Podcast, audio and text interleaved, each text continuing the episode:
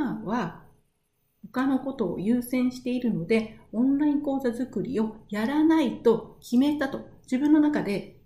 そう結論付けてみてください。そうするとかなり時間がないからできないんではなくて、きちんと優先順位、他のことを集中してやっているので、オンライン講座作りを今はやっていない、自分がコントロールしている、そういう感覚になってきます。ケリブルラジオエピソードナンバーセブン、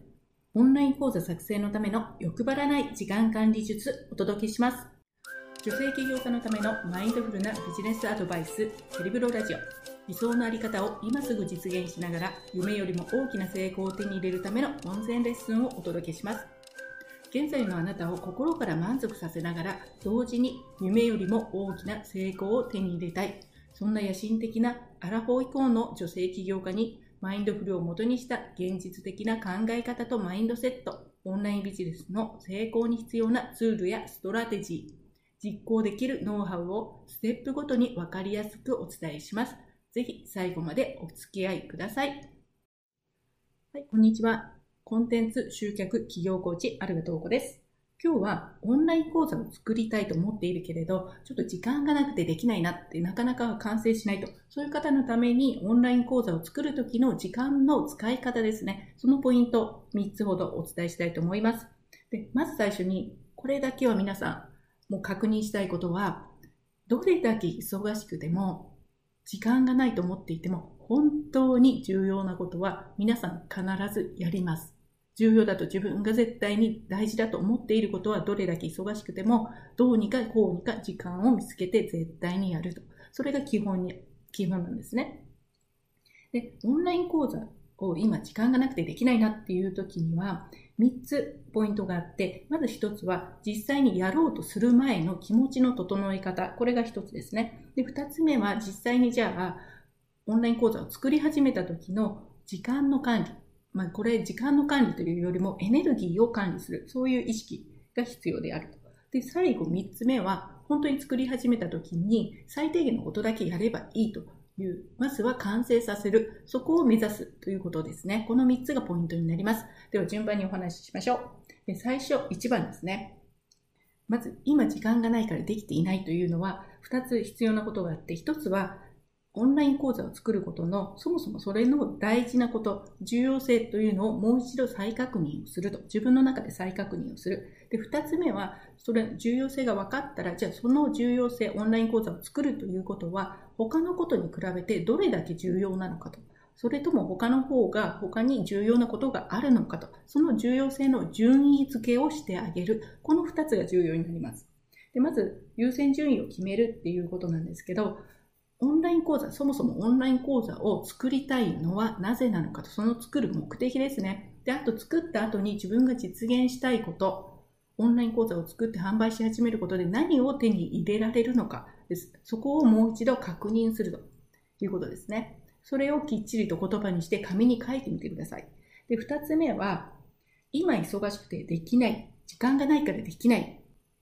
のは実はそうではなくて、他にやりたいこと、やるべきことがあるので、他のことを優先しているので、今オンライン講座を作っていないだけなんですね。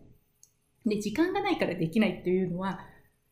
なるべく言葉としては使わない方がよくて、というのは時間がないからできていない、自分がコントロールしていない、自分の無力感がどんどんどんどん上がってくるんですね。あ、できないできないできないという感じで、で、なおかつそういう状態っていうのはすっごくストレス溜まりますよね。やらなきゃいけないんだけどできていないっていう感じがずっと続くので、で、それを解決するために、もし本当に他に優先順位が高いものがあるんであれば、今は他のことを優先しているので、オンライン講座作りをやらないと決めたと自分の中でそう結論付けてみてください。そうするとかなり時間がないからできないんではなくて、きちんと優先順位、他のことを集中してやっているので、オンライン講座作りを今はやっていない、自分がコントロールしている、そういう感覚になってきます。で、例えば私の場合、今オンライン講座キャリブロ ツーポイントゼロ 作りたいんですけれど、それは今やっていないのはなぜかというと、他にまずは集客ですね、インスタグラムの集客の土台を先に作りたいので、そちらを優先しているので、オンライン講座の作る方というのは今はやらないと決めています。で、それがじゃあやらないと決めたらいつからやるかとというのをきっちりと決めておくことというのもポイントになりますね。で、私の場合であればはちがつに入ってからきちんとやりますよというふうに決めているので、そのしちがつとかろくがつですね、作りたいんだけど作っていない状態の時は、もうインスタグラムの集客を集中的にやるというふうに決めています。なのでそうすると、あ、作らなきゃいけないんだけど時間がないからできていないっていう、そういうイライラがなくて少なくなって、もう今やっていることに集中できる、そういうふうな状態になりますので、時間がないからできないんではなくて、他に優先することがあるので今はやっていないですね。本当に時間がなくてできない場合はそういう形で優先順位を決めてください。で、いつからやるのかを自分の中で決めておくとストレスが少なくなります。で、ふたつめのポイント、時間の管理というか、むしろこれはエネルギーを管理するというのがポイントになります。時間管理っていうと、スケジュールの仕方だとか、より効率的なやり方っていうのを、ノウハウっていうのが巷には溢れてますよね。でもそれやっていくと、もう少ない時間でより大きな効果を得ようとして、どんどんどんどんぎゅうぎゅうにスケジュールが詰めたりして効率化を求めて、結局は疲れてしまって何もできないだとか、平日楽をするために休日さんじかん使って用意しなきゃいけないだとか、そういう本末転倒な状態っていうのが起こってきてしまうので、管理するのは時間ではなくて、まず管理してほしいのはあなたのエネルギーの分配、使い方というのを意識してください。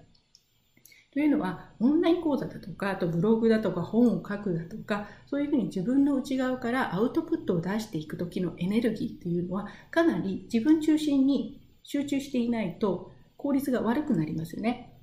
で、そういう状態を一番作りやすいのが、そもそも一日のうちのどこの時間なのか、まずはこれをしっかりと見極めること。例えば私の場合であれば午前中ですね、特にいいのは朝ヨガをして瞑想を少しして、その直後、他に自分の中に外からの情報とかがまず入ってきていない状態の方が、自分の中では集中してアウトプットを作り出すことができる、そういう時間帯になります。ということは、その時間帯を、まあ、いちにちにいちじかんとかいちじかんはんとか必ずブロックして、もうそれだけオンライン講座を作るならその時間はオンライン講座を作ることに使うというふうに決めます。で、例えば平日いちたいいちのコーチングをしている方だとかコンサルをしている方であれば、そういう形で人と会って話をした後っていうのは割と気持ちも高まっていて、外側に意識が向かっているので、その直後にオンライン講座を作ろうと、時間があるからオンライン講座を作ろうとしても、なかなか効率が上がらないんですね。エネルギーの使い方だとか意識の使い方が全く違うので、そうするといくら時間があってもやりにくい状態になっている。その時にオンライン講座を作ろうと思っても効率が悪いので、やっぱりできなくなるんですよね。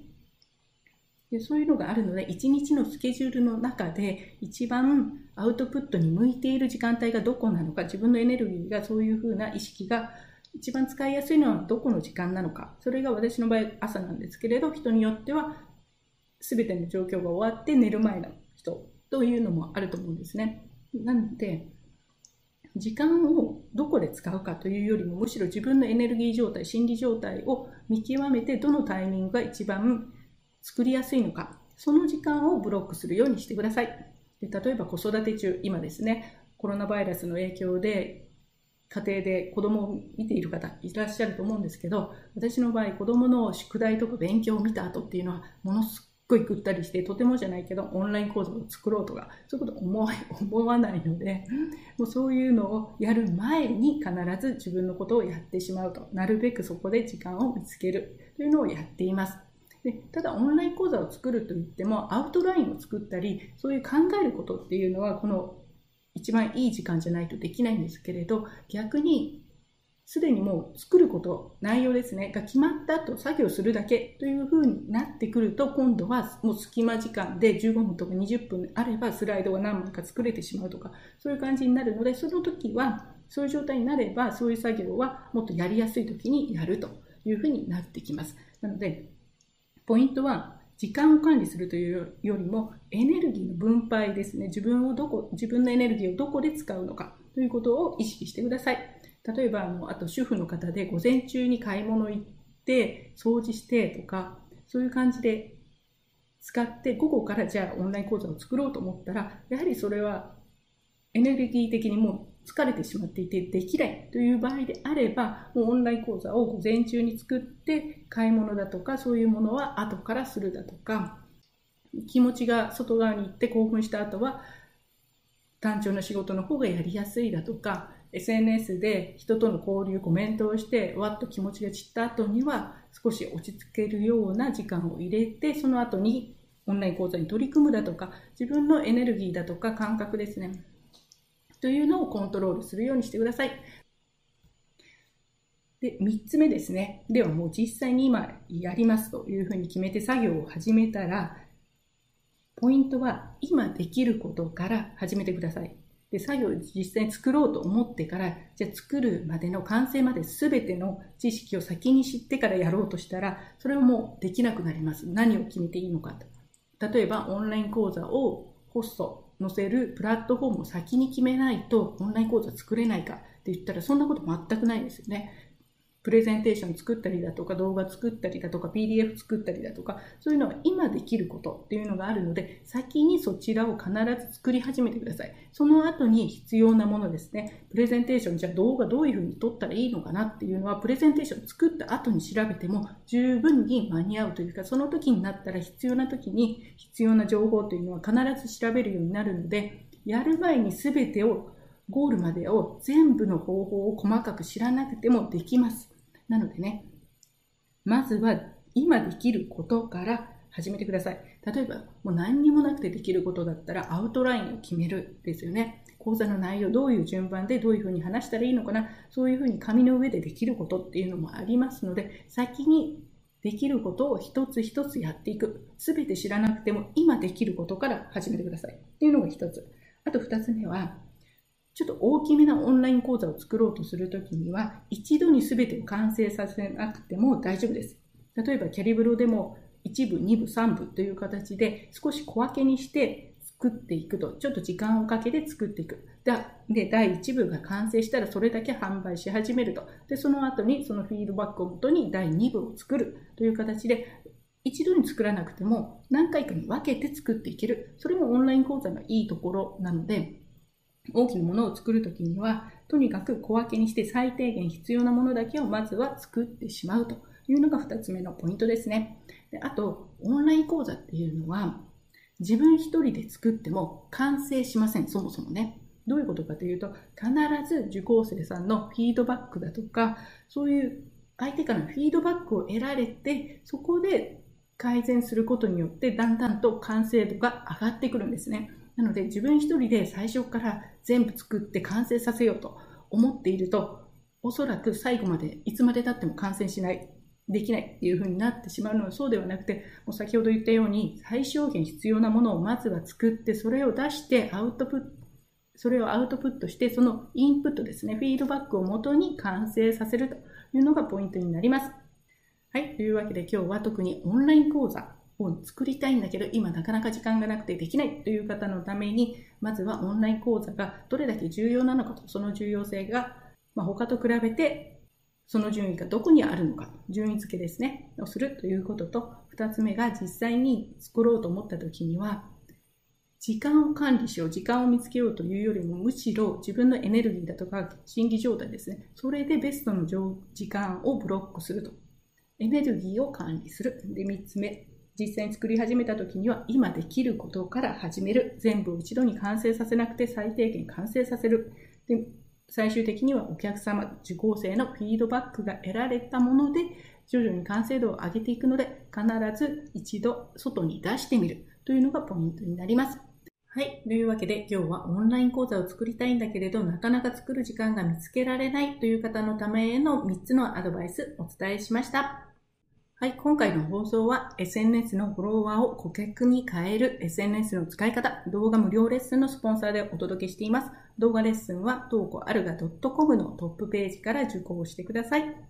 今回の放送が役に立った、楽しかったなど、コメントや感想で応援してもらえると嬉しいです。もっと聞きたいと思った方は、ぜひキャリブロラジオを購読をお願いします。では次の放送でお会いしましょう。